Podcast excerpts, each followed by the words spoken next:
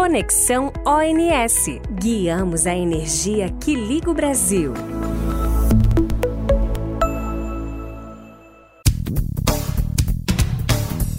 Olá, ouvintes do podcast Conexão ONS. Eu sou a Marcela Kim, economista especialista em controladoria do operador. No nosso primeiro episódio da série sobre orçamento, destacamos o perfil orçamentário do operador. Hoje, dando continuidade ao tema, vamos conversar sobre assuntos relevantes e que sempre geram curiosidade por parte da sociedade: o desafio da construção do orçamento. Começaremos pelo planejamento estratégico, que é o ponto de partida para a elaboração do orçamento visando garantir o cumprimento dos desafios futuros. Iremos percorrer as premissas e instruções orçamentárias. E por último, abordaremos a etapa específica da captação, que resulta na proposta da peça orçamentária. É importante destacar que o processo orçamentário do operador é pautado na transparência e responsabilização, assegurando as melhores práticas para uma gestão eficiente, eficaz e prudente de seus recursos orçamentários. Olá, pessoal. Eu sou a Renata Paz, analista de controladoria do INS. E falando em planejamento estratégico, Marcela, convido o gerente executivo da área de transformação estratégica, Fábio Reis, que é responsável em provir a direção para a estratégia corporativa e de inovação, gerenciar os programas e ações estratégicas do INS. Bem-vindo, Fábio. Muito se fala sobre o planejamento estratégico nas empresas, e para muitos parece óbvio, mas não é. E para nivelarmos esse importante tema, fala para gente, na sua visão, qual a importância do planejamento estratégico nas organizações. Oi, Renata. Primeiro, muito obrigado pelo convite. É um prazer conversar com vocês sobre, sobre esse assunto. O planejamento estratégico é uma função fundamental e primordial para todas as organizações.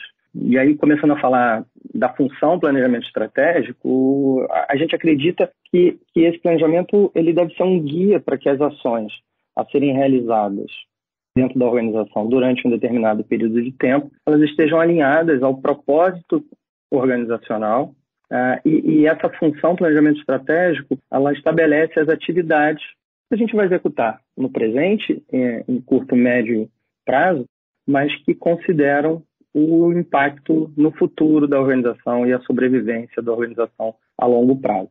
Legal, Fábio. E sobre a evolução do processo de planejamento estratégico no INS para esse novo ciclo? Quais os principais destaques que você considera? Bom, Renata, acho que primeiro é, um destaque fundamental é qual o método que que, que a organização escolhe para fazer o planejamento estratégico. Né? Dentre as muitas opções praticadas pelas organizações e presentes na literatura, é, dessa vez o ONS decidiu utilizar o Balance Scorecard, o BSC, como, como referência. É, é claro que o ONS é uma organização que não tem o lucro como principal objetivo. Então a gente precisou adaptar um pouquinho a, o, o, método, né, basicamente transformando a perspectiva financeira em uma perspectiva de resultados, uh, e trabalhamos todas as demais perspectivas do BSC, uh, integrando os objetivos para que a gente tenha um mapa estratégico que realmente uh, dê o norte para a nossa organização. O nosso objetivo com esse mapa estratégico é fornecer aos nossos gestores e às nossas equipes uma ferramenta que os municie de informação para tomar de decisão ajudando-os a atuar de forma proativa, antecipando-se às mudanças que ocorrem no mercado em que nós atuamos, especificamente no setor elétrico. Para tal, o, o, foi dado foco no estabelecimento de metas, ações e na mobilização de recursos financeiros, humanos ou materiais para atingirmos uh, determinado objetivo maior, né, que pode definir o sucesso do nosso empreendimento, da nossa empresa. Ah, especificamente esse ano, em nosso mapa estratégico, eu destaco nossos principais objetivos para os próximos anos. Primeiro, operar o sistema com segurança e resiliência, considerando todo o aumento da complexidade da operação do sistema elétrico brasileiro, com todo o avanço da entrada de eh, energias renováveis, renováveis intermitentes e outras tecnologias no setor. Um segundo ponto muito importante é a otimização dos recursos eletroenergéticos que são disponibilizados para o ONS operar e como nós operamos e utilizamos esses recursos para manter a segurança e a resiliência da operação, mas também preocupado com o custo total da operação. E um terceiro ponto é, fundamental no momento em que a gente vive e considerando todas as questões relacionadas ao meio ambiente, mudanças climáticas, é o operador atuar cada vez mais de forma é, sustentável no uso dos recursos eletroenergéticos, contribuindo para um país melhor, uma sociedade é, melhor no futuro. Muito esclarecedora sua participação, Fábio. E agora eu vou passar a bola para minha colega Ana Beatriz, que vai conduzir o papo sobre as premissas e instruções orçamentárias e sobre a etapa específica da captação. Oi, pessoal, eu sou Ana Beatriz e faço parte da área financeira do ANS. Para seguirmos com o assunto, chamo o gerente de controladoria do ANS, William Souza, para explicar a conexão entre o planejamento estratégico e a captação orçamentária. E aí, William, tudo bem? Oi, Bia. Primeiro, um prazer enorme estar aqui falando sobre um tema super importante para as organizações. E não seria diferente para a UNS, não é mesmo? Aqui é importante destacar que, a partir desse ponto em diante do planejamento, já caminhamos na transição do nível estratégico para o nível tático, ou seja, aquele nível de atuação é, do nosso orçamento. Bom, planejamento estratégico e orçamento são duas áreas que estão intimamente ligadas na gestão da organização pois, como bem dito pelo Fábio, o planejamento estratégico estabelece direcionamento, objetivos de metas de médio e longo prazo, e aqui cabe ao orçamento traduzir, dentre outros aspectos, esses objetivos em termos financeiros e operacionais dentro de um determinado período. E aqui é legal que eu já começo a falar de uma característica do nosso orçamento, ou seja, o orçamento do ONS. Fazemos o orçamento para o horizonte de três anos, quando na grande maioria das organizações o prazo é de um ano. Bom, dito isso, já podemos falar de dois importantes documentos para o processo orçamentário: as premissas e as instruções orçamentárias. Bom, as premissas contêm as diretrizes estratégicas aprovadas pela diretoria, que serão detalhadas por meio de, da alocação dos recursos dos mais diversos projetos e iniciativas. Já as instruções orçamentárias é o manual de como fazer esse detalhamento as responsabilidades, as contas contábeis, ferramentas utilizadas, procedimento, ou seja, todas aquelas orientações necessárias para um bom detalhamento do nosso planejamento. Então, Bia, resumindo, a conexão ocorre na medida em que o orçamento opera como uma ferramenta tangível para viabilizar o plano estratégico, assegurando assim que os recursos sejam alocados de maneira eficiente e direcionados para iniciativas e objetivos prioritários para a organização.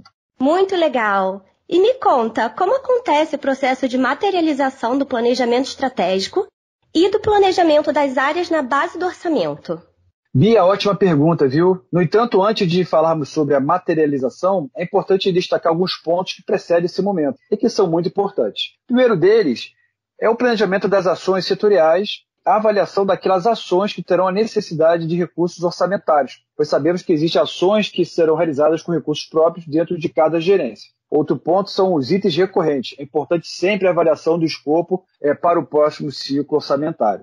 Outro ponto de destaque são os estudos detalhados que justificam as projeções. Esse é um ponto normal nas organizações e no caso do ONS não é diferente. O que nos, nos difere, no entanto, é que temos que guardar esses estudos para futuras fiscalizações por parte da agência reguladora ANEL. E, por fim, buscar apoio ao time de suprimentos para apoiar nesses estudos e tomada de preço no mercado. Suprimentos é a área responsável e está preparada para esse momento. Bom, com isso, já é possível começar o processo de detalhamento desse planejamento nas ferramentas de captação orçamentária. Bom, ao longo desse podcast, teremos mais informações sobre a forma desse detalhamento. E aqui, Bia, me despeço, já agradecendo a oportunidade, e agora é com você. É sempre muito importante entendermos sobre o planejamento do operador, não é mesmo? Agora, dando sequência para deixar tudo bem esclarecido para os ouvintes, Convido Leonardo de Luca, da equipe de controladoria do NS, para conversar sobre a captação e proposta orçamentária. Seja muito bem-vindo, Leonardo. Olá, pessoal. Muito bom estar aqui com vocês. Bom, vamos lá.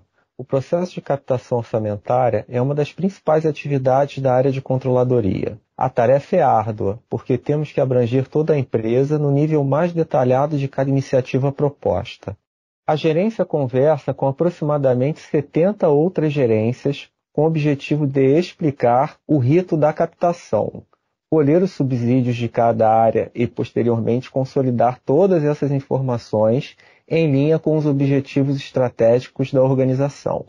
Ah, além disso, consideramos a captação de recursos orçamentários para a carteira de projetos, que é composta por ações com vínculo direto com estratégia. A gerência conversa com aproximadamente 70 outras gerências com o objetivo de explicar o rito da captação, colher os subsídios de cada área e, posteriormente, consolidar todas essas informações em linha com os objetivos estratégicos da organização. E como se operacionaliza essa captação dentro da organização? Excelente pergunta, Beatriz. Nessa etapa, as gerências registram suas necessidades futuras em ferramentas estruturadas que passam posteriormente por cuidadosa análise do time orçamentário em observância às premissas e instruções estabelecidas. E por falar em ferramenta, esta é de muita importância no processo de captação, e esse assunto é com minha colega Carolina Moles, analista de controladoria, responsável pela gestão de dados econômicos e financeiros na equipe de controladoria.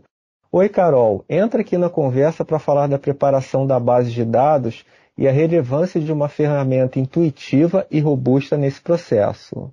Olá, ouvintes. Eu sou Carolina Moles. Bom, nós realizamos toda a gestão orçamentária por meio dos painéis do Power BI e para a captação não poderia ser diferente. No ONS, os gestores e diretores conseguem acompanhar em tempo real todas as informações econômicas e financeiras da organização, tanto do dia a dia como da captação orçamentária, isso pelo computador ou celular. Existe uma complexidade em idealizar e manter a base de dados e os painéis, mas é fundamental para assegurar a fidedignidade dos números e a rapidez das informações para as tomadas de decisão.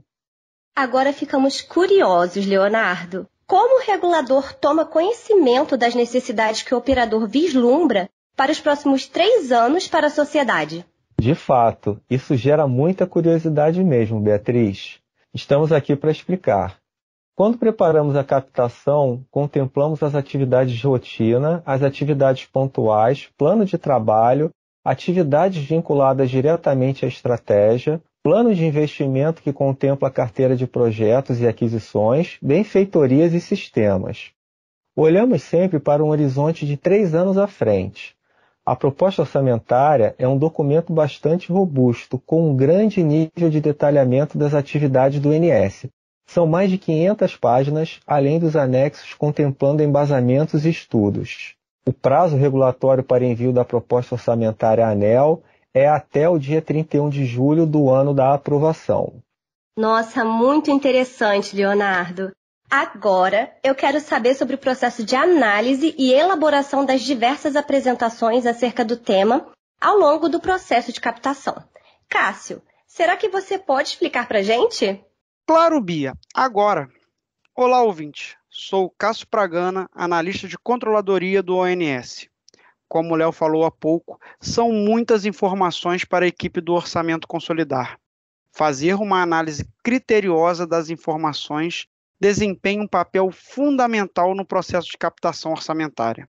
Primeiramente, é essencial examinar detalhadamente os dados econômicos e financeiros, identificando padrões e assegurando a aderência às premissas e instruções orçamentárias estabelecidas. Esta análise serve como base para a consolidação das informações e, analisando os dados consolidados, podemos observar se o orçamento proposto está alinhado aos objetivos organizacionais. E nesse caminho de análise, os gestores podem contar com painéis do Power BI, citado pela nossa amiga Carol, que, por meio de gráficos e projeções visuais, reforça a compreensão e dá clareza de como está caminhando o orçamento, dando possibilidades de intervenções, acertando as rotas, gerando grandes ganhos no processo de captação. Em nossas apresentações para a alta administração, é essencial ter uma comunicação clara e objetiva, destacando os principais pontos da captação, abordando os desafios e oportunidades para que eles possam tomar as melhores decisões acerca do orçamento a ser aprovado.